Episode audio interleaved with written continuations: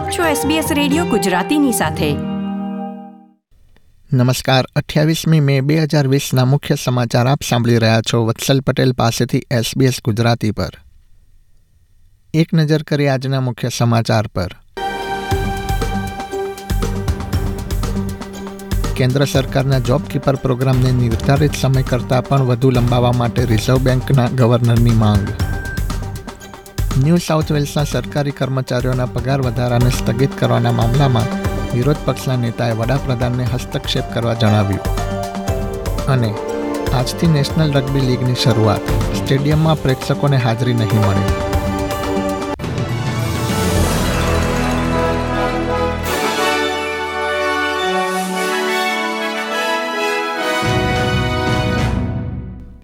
હવે સમાચાર વિગતવાર.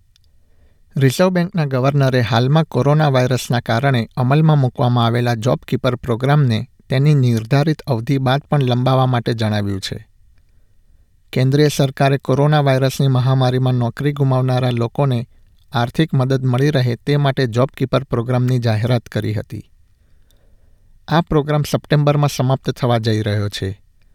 પરંતુ ગવર્નર ફિલિપ લોવેસ સેનેટ કમિટીને જણાવ્યું હતું કે જો સપ્ટેમ્બર સુધીમાં અર્થતંત્ર ગતિ ન પકડે, તો તેના અન્ય ઉકેલ વિશે પણ વિચારવું જોઈએ.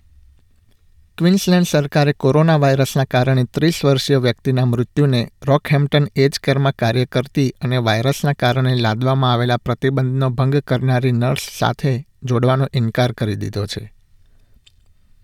બ્લેક વોટર વિસ્તારના ત્રીસ વર્ષીય નથાન ટર્નરનું કોરોના વાયરસના કારણે દેશમાં થયેલું સૌથી નાની વયનું મૃત્યુ છે. તે ફેબ્રુઆરી મહિના બાદ બ્લેક વોટર વિસ્તારમાંથી બહાર ગયો ન હતો. જો કે, રોકહેમ્પ્ટન એજકરમાં કાર્ય કરતી નર્સે ચારસો કિલોમીટરનો પ્રવાસ કર્યો હતો અને તે બ્લેક વોટરમાં સનસેટ જોવા માટે ગઈ હતી.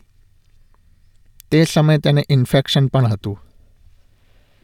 ક્વિન્સલેન્ડના આરોગ્ય મંત્રીએ જણાવ્યું હતું કે બ્લેકવોટર વિસ્તારમાં એક વ્યક્તિના મોત બાદ કોન્ટેક્ટ ટ્રેસિંગ સહિતની વિવિધ તપાસ હાથ ધરવામાં આવી રહી છે.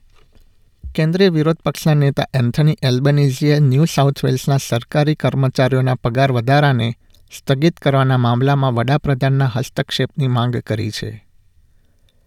ઉલ્લેખનીય છે કે રાજ્યના પ્રીમિયર બેરેજિકલિયાને બુધવારે જાહેર ક્ષેત્રમાં કાર્ય કરતા સરકારી કર્મચારીઓના પગાર વધારાને અટકાવવાની જાહેરાત કરી હતી. સરકારના આ નિર્ણયની ચાર લાખ દસ હજાર કર્મચારીઓને અસર પહોંચશે અને સરકારી ખજાનામાં ત્રણ બિલિયન ડોલરની બચત થશે. યુનિયને પણ રાજ્ય સરકારના આ નિર્ણયનો વિરોધ કર્યો છે. વિરોધ પક્ષના નેતા એલ્બનીઝીએ પ્રીમિયરને તેમનો નિર્ણય પરત લેવા માટે અપીલ કરી છે. યુનાઇટેડ કિંગડમ સાથે ફ્રી ટ્રેડ ડીલ શરૂ કરવા માટે ઓસ્ટ્રેલિયા ટૂંક સમયમાં પોતાની ચર્ચા શરૂ કરશે.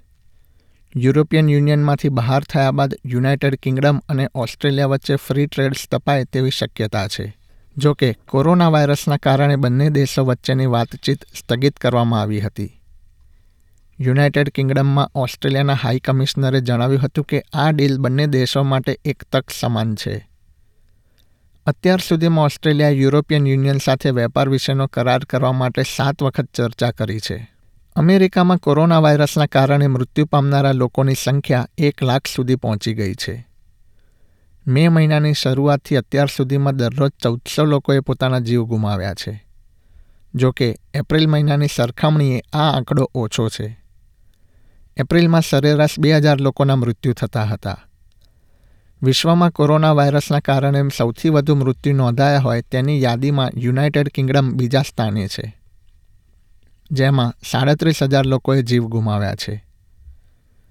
વિશ્વના કુલ આંકડાની વાત કરીએ તો અત્યાર સુધીમાં છપ્પન લાખ લોકોને વાયરસનું સંક્રમણ થયું છે અને લગભગ ત્રણ પોઈન્ટ પાંચ લાખ લોકોના મૃત્યુ થયા છે, જો કે ત્રેવીસ લાખ લોકો સંપૂર્ણપણે સ્વસ્થ પણ થયા છે.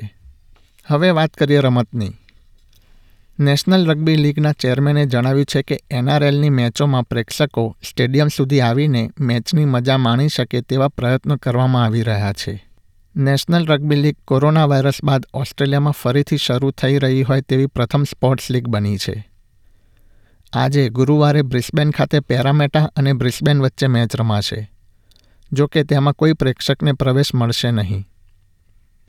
ચેરમેને પહેલી જુલાઈથી કેટલીક મેચમાં મર્યાદિત સંખ્યામાં પ્રેક્ષકોને પ્રવેશ મળે તે માટે ભલામણ કરી છે.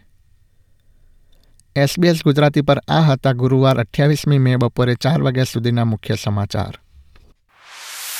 એસબીએસ ગુજરાતી. શેર કરો અમારી સ્ટોરીઝ ફેસબુક પર. લાઇક શેર કોમેન્ટ કરો. એસબીએસ ગુજરાતીને ફેસબુક પર ફોલો કરો.